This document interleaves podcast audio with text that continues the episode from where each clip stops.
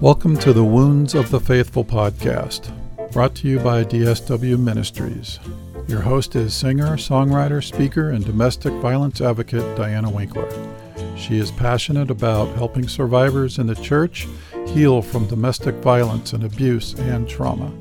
This podcast is not a substitute for professional counseling or qualified medical help. Now, here is Diana.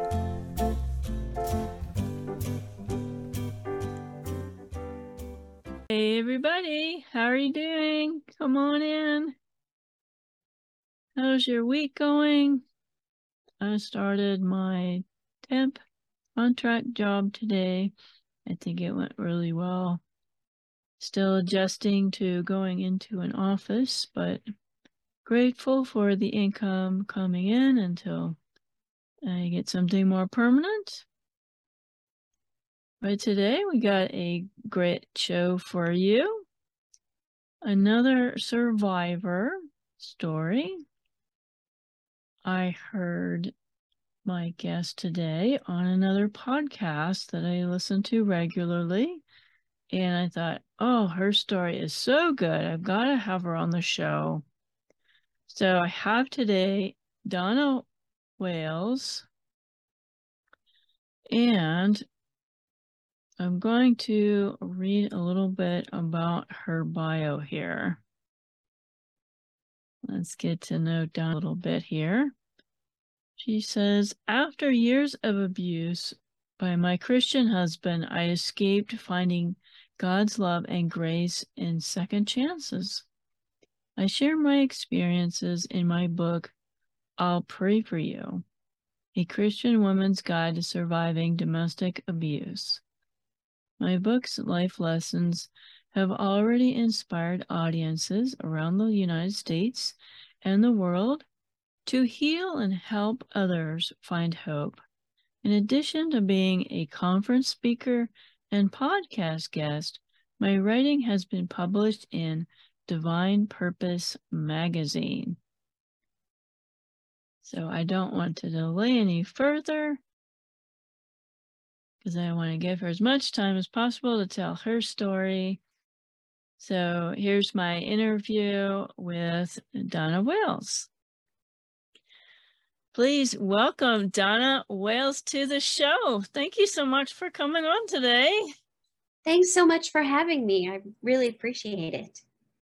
I'm so glad I saw you on our Podmatch service. I had heard you on another podcast that I listen to all the time, and I was so riveted by your story, and it's so powerful. And so I'm glad to have you here, and we're going to get to know you a little bit better. Yes.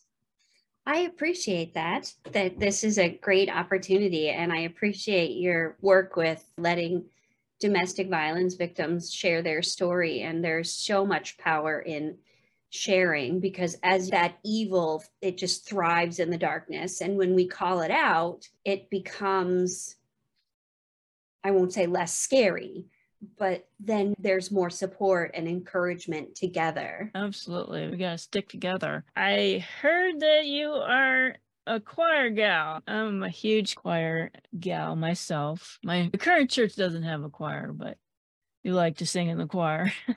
I used to sing in the choir. I grew up in a Christian school and I was, I tried to do everything. I was the people pleaser. In sixth grade, I joined the choir. I was all of 12 and the mm-hmm. church choir and all those kind of things and, and singing in the competitions for our Christian school and that kind of thing. But as I sat in my principal's office with my mom, it was the summer of my junior year going into my senior year. The Christian school principal, who was also the guidance counselor, looked at my mom and said, She's not very bright, but she'll make a good wife and secretary someday. Ooh. And I was not allowed to say anything to that because I was just the child. I was supposed to be there and to be seen and not heard. But that really bothered me. So that's part of where I grew up in. But so that's how I introduce myself. I'm Donna. I'm an author, speaker, teacher, and domestic abuse subject expert. I use subject expert because a subject expert has to be intimately acquainted with the topic that they speak about. And unfortunately, I am intimately acquainted with the domestic abuse. With an upbringing, she's not very bright, but she'll make a good wife or a church secretary. It was that was how I grew up and how I was, and some people would even say conditioned. And so I went to Bible college and I did not find a husband in the first four years. And I did not want to be one of those people who didn't find a husband in the first four years. So they went to grad school. No, thank you. Oh. And so I got a job at teaching in a Christian school in Hawaii and I met my soon to be husband at a church picnic. And where else would you think of finding a godly Christian husband except church? Right. But, but that's not how things turned out. And that's the whole premise of my book is that I met him at a church picnic, but there were so many red flags that I missed. And I was teaching at a Christian school. I was a teacher. I was teaching other junior church workers and church leaders how to be better teachers and leaders. And yet, this happened to, to me. Sometimes people ask, Didn't you see it? And why did you stay with yeah. him for so long? No, I didn't see it. I thought that was just normal because we all have a sense of what's normal in our lives and I was married to him for 12 years. You don't know any different, and you're taught that, and some churches teach that divorce is never acceptable. Yeah. And so, what do you do then? Exactly. I've had that very thing happen to me as well. I was curious as to what was it like living in Hawaii? Most people think that oh, that's paradise. And how did you wind up in Hawaii? So, my senior year of college, I wanted to go on a mission team. And why not Hawaii? The Hawaii mission team. I thought, ooh, I could spend six weeks in Hawaii doing all kinds of things. I can teach children's church or vacation Bible school or those kinds of things in Hawaii. And it would be great to have kind of a break before I go from college into the rest of your life you're spending working. And my parents said, We don't think you should go, but if God provides the money, then I guess you can go. And so I wrote up a prayer letter like full time missionaries would do. And I sent it out to family and friends and sometimes God and country. And I watched that money come in tens and 20s. And checks from little ladies that I hadn't seen in years. and God provided every penny that I needed. And my parents were like, well, I guess you can go then.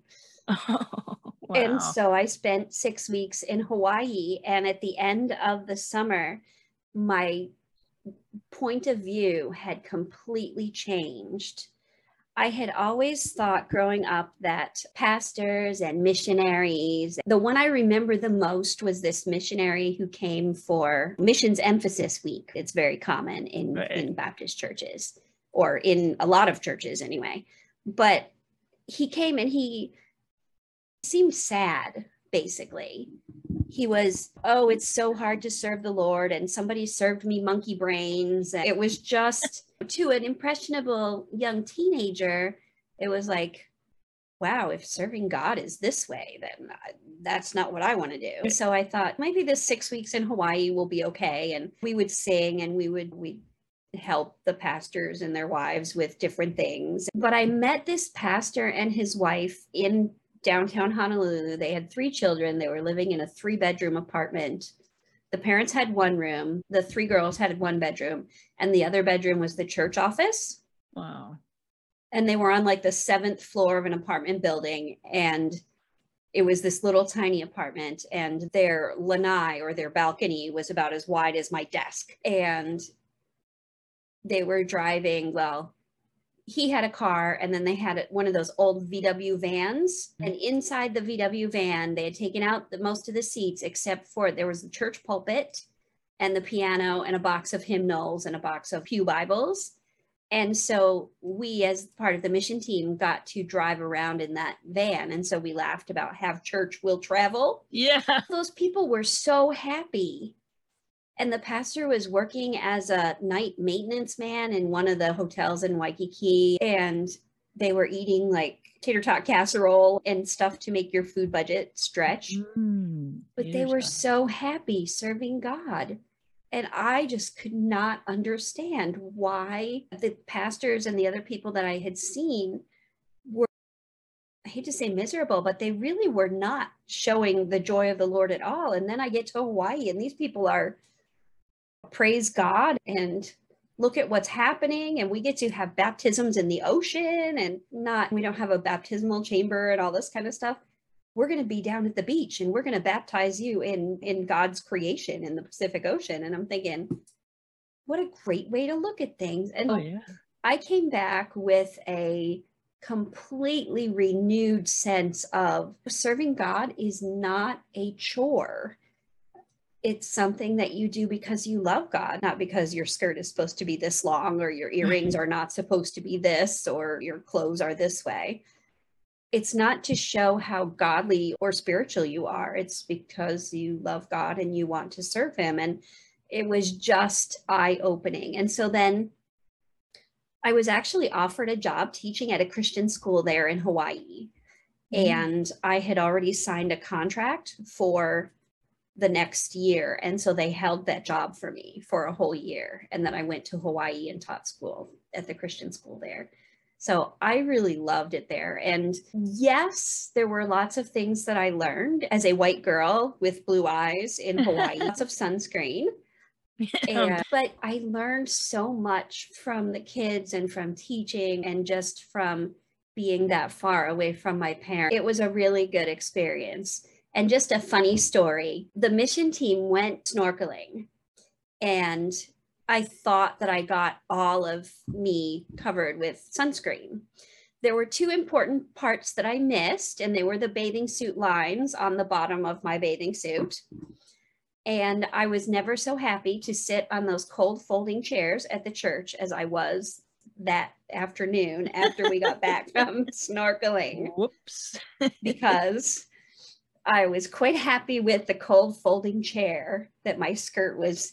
Ooh, that's cold. Ooh, never mind. That feels good. That was Mhm. just a, just a funny story.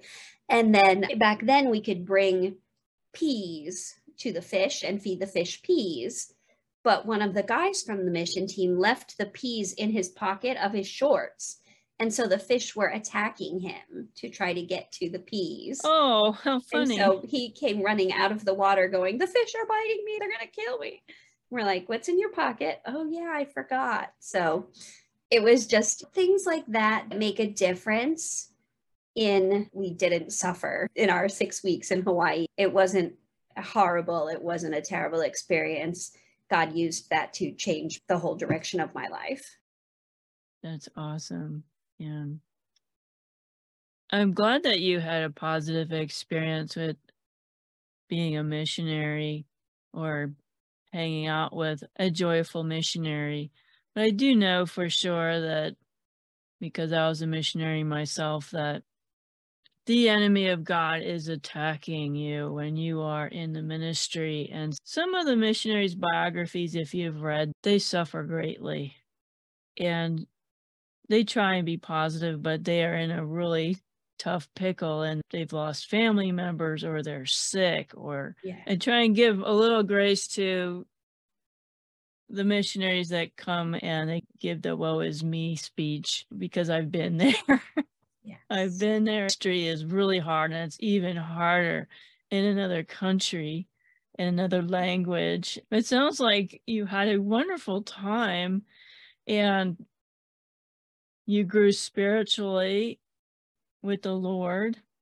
Now, I did. It wasn't all wonderful. There was Oh. one pastor who had a pipe break in his house. And so they asked us to go and rip up the old mildewy carpet. And as we are ripping up mildewy carpet, they have cockroaches in Hawaii that are like jumbo jet size. Oh, yeah. and one of the guys on our team is like six four and muscular and he jumped up and down on that cockroach and it crawled away and we're like oh no that's not right yes we were helping if i never see another moldy carpet with roaches living underneath it or in it uh, that will be Mhm. just fine Yes, they've survived nuclear wars, apparently. yes they do Ugh, I used to really hate cockroaches until we when, when we moved into this house in Phoenix. We have scorpions and black widows and wolf spiders, and made me appreciate the cockroaches because we got infested with hundreds of them on our east wall. And yeah, they creep me out. They're disgusting. I hate them, and yeah, I'm not a bug person. So, funny story I was teaching sixth grade science, and one of the projects that's in the curriculum was a bug project for the kids to collect insects and pin them to the board and label them with their scientific names. This parent sent me this nasty email saying that I was ruining the ecosystem by having all of these children collect bugs. And I'm thinking, no, we're doing the world a favor getting all of these bugs out of here. The bugs Oh, outnumber us by the millions. Okay. yes. I ended up going to the principal and having a conversation with him and look, this is part of the curriculum. I didn't make this up. And and so we the child was mortified that the parent said anything. But just a funny story about bugs. Yes. Now, you mentioned already meeting your first husband Yes. and you had a church picnic. Tell us about your first date. What was it like?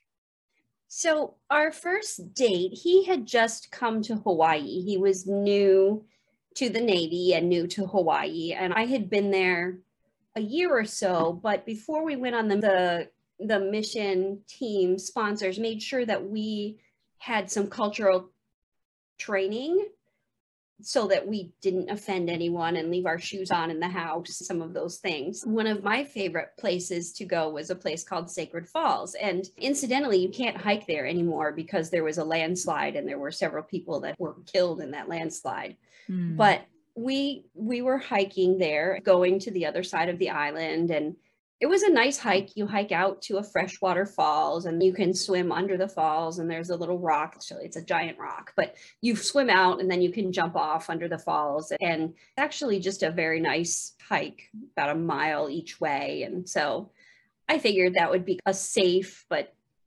semi-public way to get to know him. But as we were walking, I tend to be a little clumsy.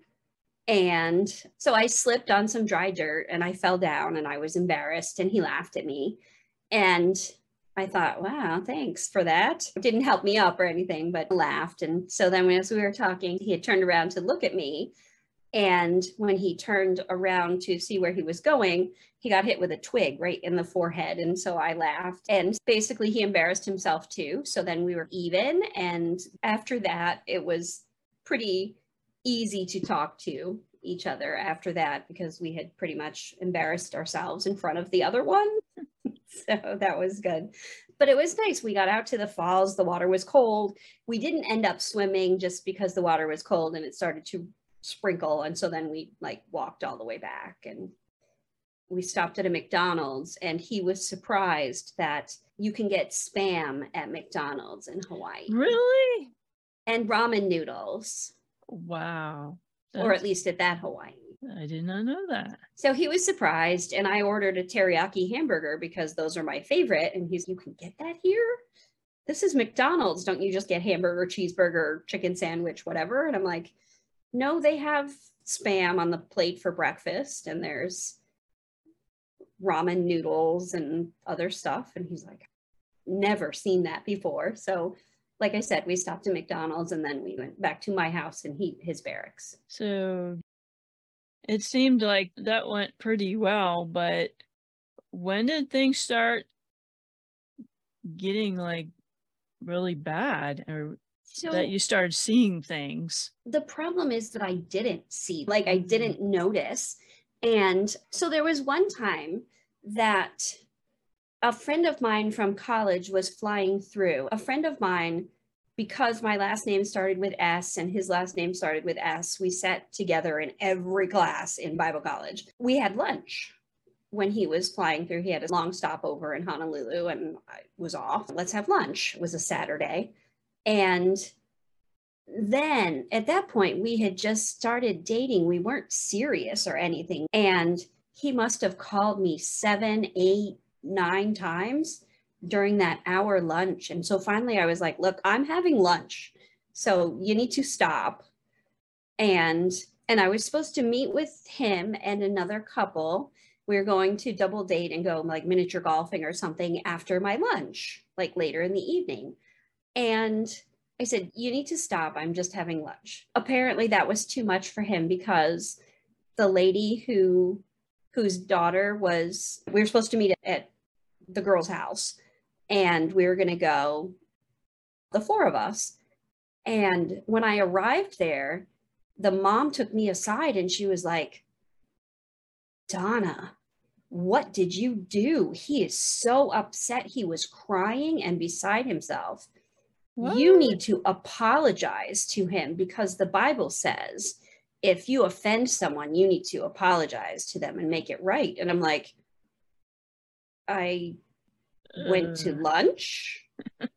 I didn't do anything. And she's, but you need to. He's upset and you offended him. So you need to go to him.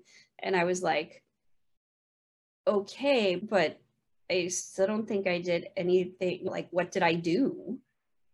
Well, he was upset. You need to apologize. So I said, look, I'm sorry that I hurt your feelings. I went to lunch. But looking back, that was a red flag. That was a oh, huge yeah. red flag. Don't do that. I shouldn't have apologized. And I just thought it was cute that he wanted to know where I was all the time. And look at how much he loves me. He wants to know where I am all the time. And he wants to go with me here, there, and everywhere. It's not cute. It was controlling. I just didn't see it that way. Yeah. And then the first time that I really saw him be just abusive and mean to me was after we got married. We had been married a year and we went back to visit his family on the mainland, is what they call it, from Hawaii. We went to Florida to visit his mom. And it was Christmas. And so we had gotten his mom a Christmas tree and the family decorating the tree and that kind of stuff and his mom and his sister and he and I were going to sit down in the living room and watch the Christmas specials and all that stuff. And I was thirsty and so as the good Christian wife, I was going to get up and does anybody want anything else while I'm up? And everyone said no and I said, "Well, I'm going to go get a drink of water." He kicked my feet out from under me. He tripped me on purpose and then I landed, and it was the apartment was like first floor, so it was concrete floor with carpet over it. And I started crying because it hurt. And he's laughing and pointing at me, going, You should have seen your face. It was so funny. And I looked at him and I said, You hurt me. It's not funny. You hurt me. And so he like picked me up and put me on his lap. And I was like, You hurt me. Why did you do that? It was funny. It's not funny. Like it was some kind of joke. And Sick. and I got up the next morning and I was really stiff and I looking in the mirror going, ow, and my, my tailbone had this giant bruise from where I had landed on the concrete. And I thought, ow, you know, that wasn't funny. And there were times when he would grab me or tickle me or whatever and wrestle me to the ground. And, oh, that's really funny. No, it's not funny. So there were things that I missed, but at the same time, I was taught that the wife should submit to the husband and the husband can do whatever he wants and that kind of thing. And some of the secular sources call it spiritual abuse or cultural abuse because he's using the Bible as a bat, basically.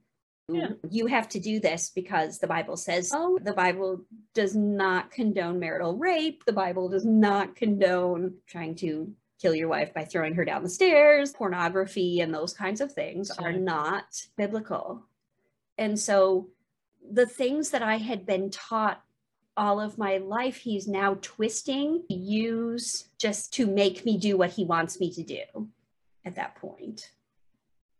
Now, did he pressure you to get married before he went into the military? So there was a lot of pressure from church people, Hmm. not necessarily the pastor, but the singles ministry, Oh, because yeah. it's better to marry than to burn with lust for someone. You should marry him. He's going out to sea for six months. Wives get information, girlfriends and fiancés get nothing. So it was really a, I made a bad decision. Like, I should not have married him after only knowing him for six months.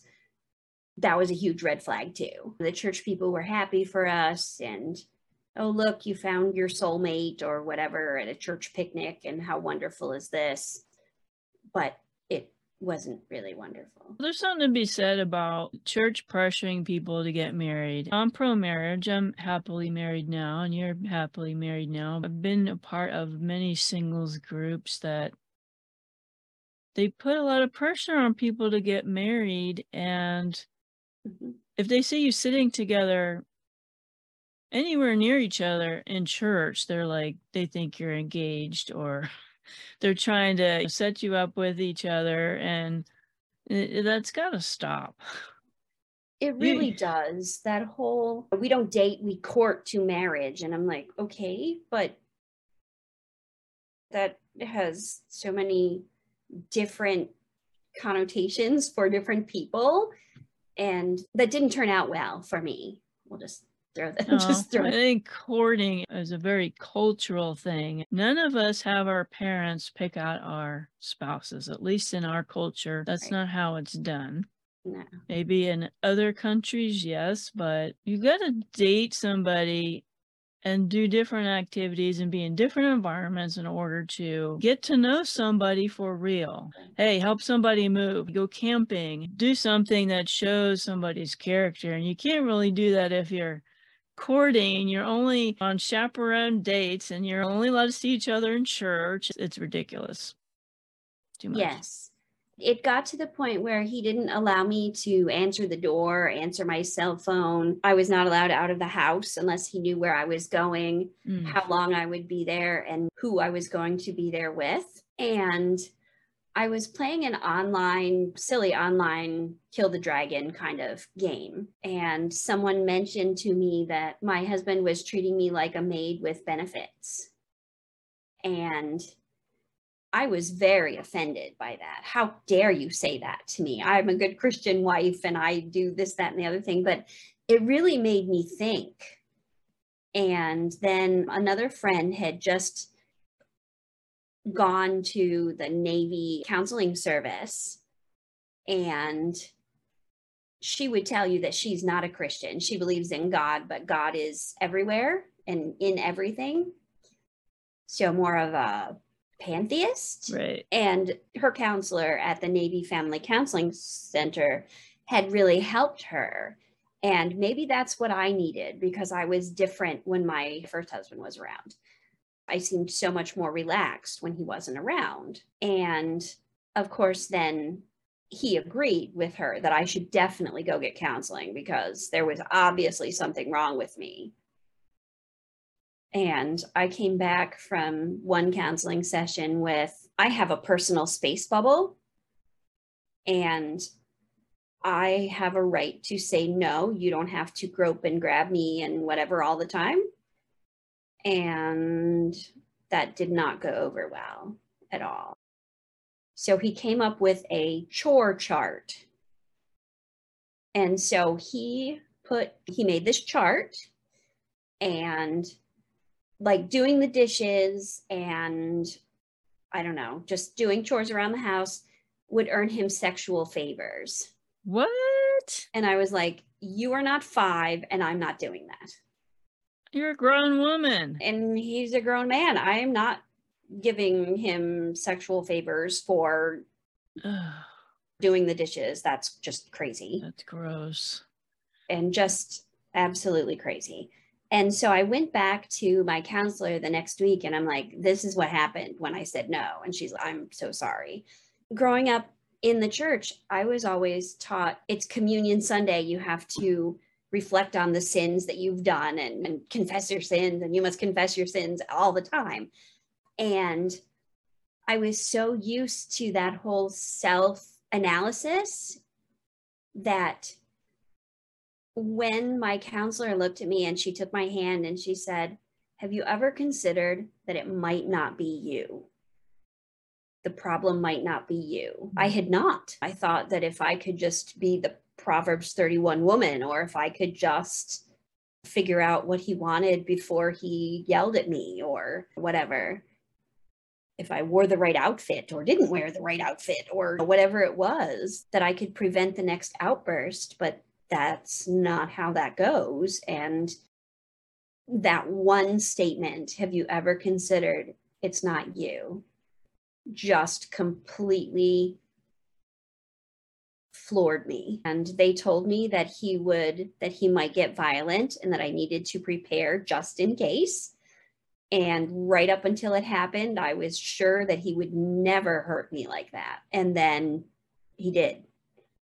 And the first question that the paramedics asked me when they came with the military police to my apartment was Do you think he tried to kill you? Oh, wow. And I said, No, why would he do that? People who love you don't try to kill you. But they took pictures of all of my injuries. I had a handprint on my neck, I had his handprint on my arm, I had a black eye, and I had all kinds of bruises. And it was just so humiliating having all those pictures taken of me. And then I called my mom because the doctors asked me when I was at the emergency room, Do you need to call anyone? And I said, Yeah, I need to call my parents. And my mom's first words to me were, What did you do? You need to fix this. Aw. And I was like, There is no fix to this. And so I told her that the doctor was about to come in, and I was hoping that he would because I really couldn't continue that conversation. It was just horrendous. And I spent two eight hour days with in the NCIS office giving my statement. And another question that just rocked my world was Did you ever leave bruises on him? And I Uh-huh. thought, Oh no, does that make me an abuser? Does that make me as bad as him? My victim advocate was there next to me and she put her arm around me. And the detective was so kind. And he looked at me and he said, That doesn't make you anything but a fighter. Mm. He said, Those are self defense wounds. You're not an abuser. You fought back. And that just helped solidify in my mind that I was doing the right thing. That and after my now ex husband was arrested for that assault, the victim advocate and the detectives called me and they had a conference and they said basically that when they arrested him, which was about six or eight hours after the assault, that he had gone to our bank and cleaned out our bank account he had gone with that money to Red Lobster to take himself out to dinner. He'd had a rough day. And then he went to see a movie. That doesn't make any sense. And they said, he's a sociopath. Yeah. He kept trophies. He kept some of my underwear and some of my bras and some of our baby's toys. Our daughter's adopted, but he kept like some of her toys and things. And he would send them back to us as gifts to her. It's just, it was just awful. And that detective said to me, we took him in the room after we arrested him, and he told us that if he found you, he would finish the job. You're in danger. He hmm. will kill you if he finds you. And I lived in terror for until the judge said we could leave Washington state. It was just horrendous. And my book is called I'll Pray for You because after all of this, I stayed with one of the Navy wives because the church people couldn't help me or wouldn't help me, is probably a better way to say it, but they Yeah. couldn't help me. I was staying in hiding with one of the Navy wife friends who is not a Christian, by the way. My church friends were just gone because he had told them all I was having an affair Oh. with the guy on the internet who happened to tell me that I was the maid with benefits, that I was being abused. And so he told them all that I was having an affair and that I was just this horrible person. And basically, I was staying with one of the Navy wives, and she hid my car in her garage because he was stalking me, trying to find out where I was. Mm. And I went to the head elder of my church because he had hosted my baby shower. He and his wife hosted our baby shower and we went shopping. They were my kind of spiritual parents. We were friends, I thought, right up until we weren't. And so I went to his house. My daughter was sleeping in her car seat in the back. And he didn't let me in to his house. And I thought that was different. And he stood with his arm across the door. And he said, basically, what are you doing here? And I said, I need a place to stay because I only had the clothes that were on my back and what was in my daughter's diaper bag. I wasn't allowed back in our apartment without three military police officers. So I I had nothing. Mm. And I was hoping that they would let me stay with them. And he said, We've done everything that we can. We can't help you anymore. He's dangerous. And I said, Yeah, I know. And I pointed to the bruises on my face and my arm. And he said, basically, we can't help you, but I'll pray for you. Thoughts and prayers. Famous last words. And he, and that was all he would say. And he turned around and went back in the house. And I just remember thinking, what am I going to do now? That was my church family. And I can't go to church there because if my ex husband or my soon to be ex husband at that point shows up, it's going to be ugly. So I'm not allowed to go to church. I'm having to carry my phone with me everywhere because they want me to be able to call 911 the minute I see him because he's out to kill me. He's accusing me of kidnapping our baby and all this kind of stuff. And I was a mess. And then we started going to a different church. My husband was at that point was embarrassed that some of our issues, our personal issues had come out. So we had to change churches. The other pastor called me while I was staying in hiding with another friend. These people had put a tarp over my car in their barn to hide me. And they were not as church popular as the cool group that I hung out with. And, but I got to stay with these people. And this lady was just she was the first person who actually cared about me. She brought me a cup of tea because I don't drink coffee and she sat down with me. She was an elderly lady.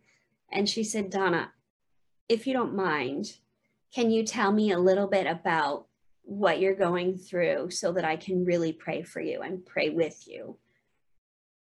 And so I started telling her, and I didn't have any emotion whatsoever because I was just so traumatized. And I watched this woman cry and just sob and hug me. And I had no idea that my life was so awful that someone else was crying for me and I couldn't cry. Wow.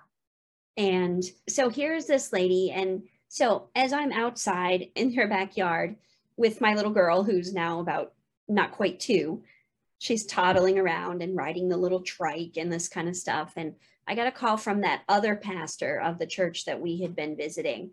And basically, what he said to me was, if you don't take him back, we're going to discipline you out of the church. And Huh. I just started bawling. I had spent my entire life in church, growing Right. up in church, serving God, doing everything that I thought was right. And here's this pastor telling me that if I don't take my abuser back, that they're going to discipline me out of the church. And between sobs, I tried to explain to him that the detectives had told me that he tried to kill me and my daughter needed one safe parent, and mm-hmm. I was it. And I have no intention of going back to him because one, I want to live, and two, my daughter needs a parent. And I can't do that. And he said, that's basically that's the unpardonable sin or whatever, because I'm being blatantly disregarding what my pastor told me to do. And I'm like, the detectives say that he's going to kill me. I can't go back there. It's not safe. And he said, We're going to have to discipline you out of the church. And I said, Do what you have to do because I don't plan to be in Washington state that much longer. The minute the judge lets me go, I'm leaving. Yeah. Why would you want to be part of a church like that anyway? Exactly. so I think that I had to do a lot of soul searching, and church is still difficult. Like the organized religion church mm-hmm. is really mm-hmm. difficult mm-hmm. for me because of those kinds of issues. And yes, that's my emotional baggage. And yes, God asks us to forgive, but but it's really hard when somebody when it's when it's so personal that all I had was the clothes on my back and it wasn't my church friends who helped me.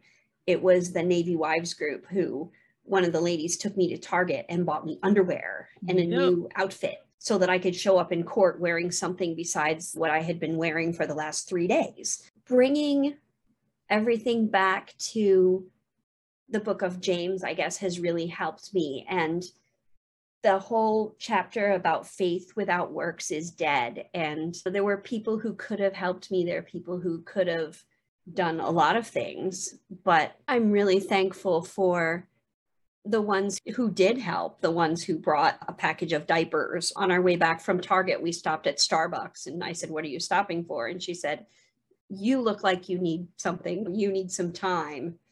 And that was just wonderful. And I barely knew her. Sometimes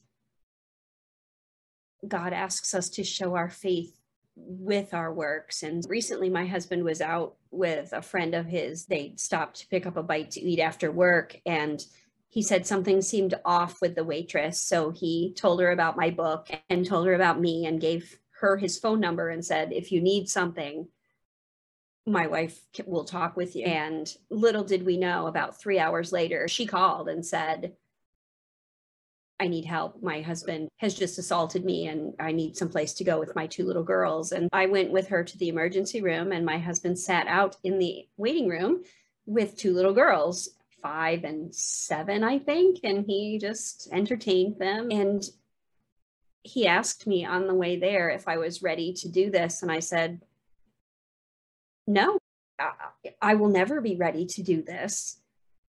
But I have to. This is an opportunity that God has given me to put feet to my words now. It's my turn to not be accused of not helping when someone needs help. And so so she was able to get somewhere safe and her kids are safe now and there's still some issues there that she will need to work through, but we got to help with the initial you know, yes, you're doing the right thing by leaving. Yes, yes, you shouldn't do this. Yes, all those things, all of those things that you couldn't quite put your finger on. I had all of those. Yep, absolutely. And you're doing the right thing. You and your daughters deserve to be safe. And and so that's where my challenge is now. I am teaching in a Title One inner city school, and I teach kids with special needs and kids who are new to the US and that kind of thing. And I think that my trauma, my experiences have really helped me become a better person because I can see, I can empathize, I can see what the kids are going through and sure. and I can help them. And at the end of this last school year, this eighth grade boy came up. The side hug thing is really big in school because we don't give hugs. But he side hugged me and he's thanks for caring. I know I didn't do everything you wanted me to do in your class, but I'm glad that you always cared about me. Aw. And it was one of those, you know, I learned the most in your class because you actually cared. And I thought, wow, there were days that I didn't want, that I really would rather not. I think that with what happened to me and then being able to pass on that kindness and do one kind thing for another person and then hopefully that person will do something kind for for someone else and just share that hope and God's grace and kindness because we all have those scars. I'm so sorry you went through all of that pain. So much of your story, it's you're so angry at yes, your ex-husband. It's really easy to be angry with him. Yeah. And then you have the churches that wouldn't help you. And I don't understand why they wouldn't help you. Did they not want to get involved? Were they afraid that your ex was going to come and hurt them? Or did they really think that you were some Jezebel that didn't deserve protection, common courtesy, just the basic necessities of life? It's just appalling. But you also pointed out so clearly that God made something good out of the situation. You were in the right place at the right time for that waitress and her family, and you made a difference in a child's life, your student's life. And we talked about this before we went live here that we can't save everybody. We can't change the world by ourselves, but bless God, we can change one person's life. We can make a difference for that child, for that family. Absolutely. And I've been thinking a lot this summer because my daughter is about to turn 18. And when all of this happened, she was not quite two. And God has just blessed us. I'm remarried, happily remarried. We just celebrated 10 years.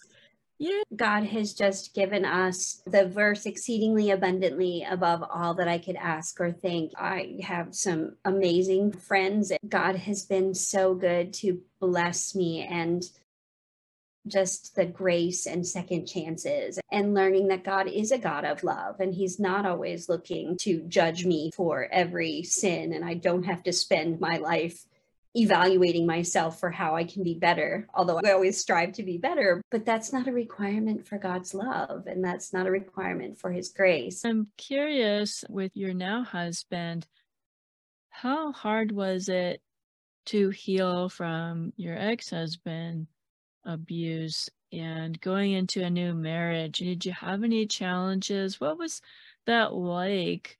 Now you have a loving husband. We dated off and on for almost for three years and then we were engaged for a year so it took us a while to get into that there were a lot of things that i had to work through our first date was really funny because a mutual friend set us up my husband now was traveling for business and he had a lot of flight miles and hotel points mm-hmm. i was living in south carolina and a mutual friend introduced us and I dismissed my husband now because he was flirting with me. I was like, yeah, we'll never meet. It was one of those like a chat room kind of thing, like, like a party.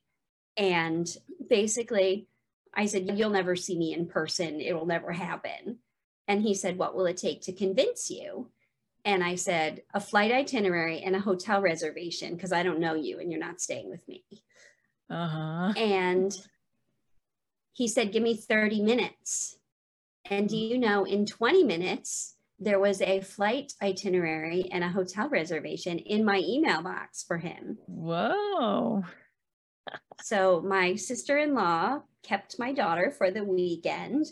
I don't think I have laughed that hard.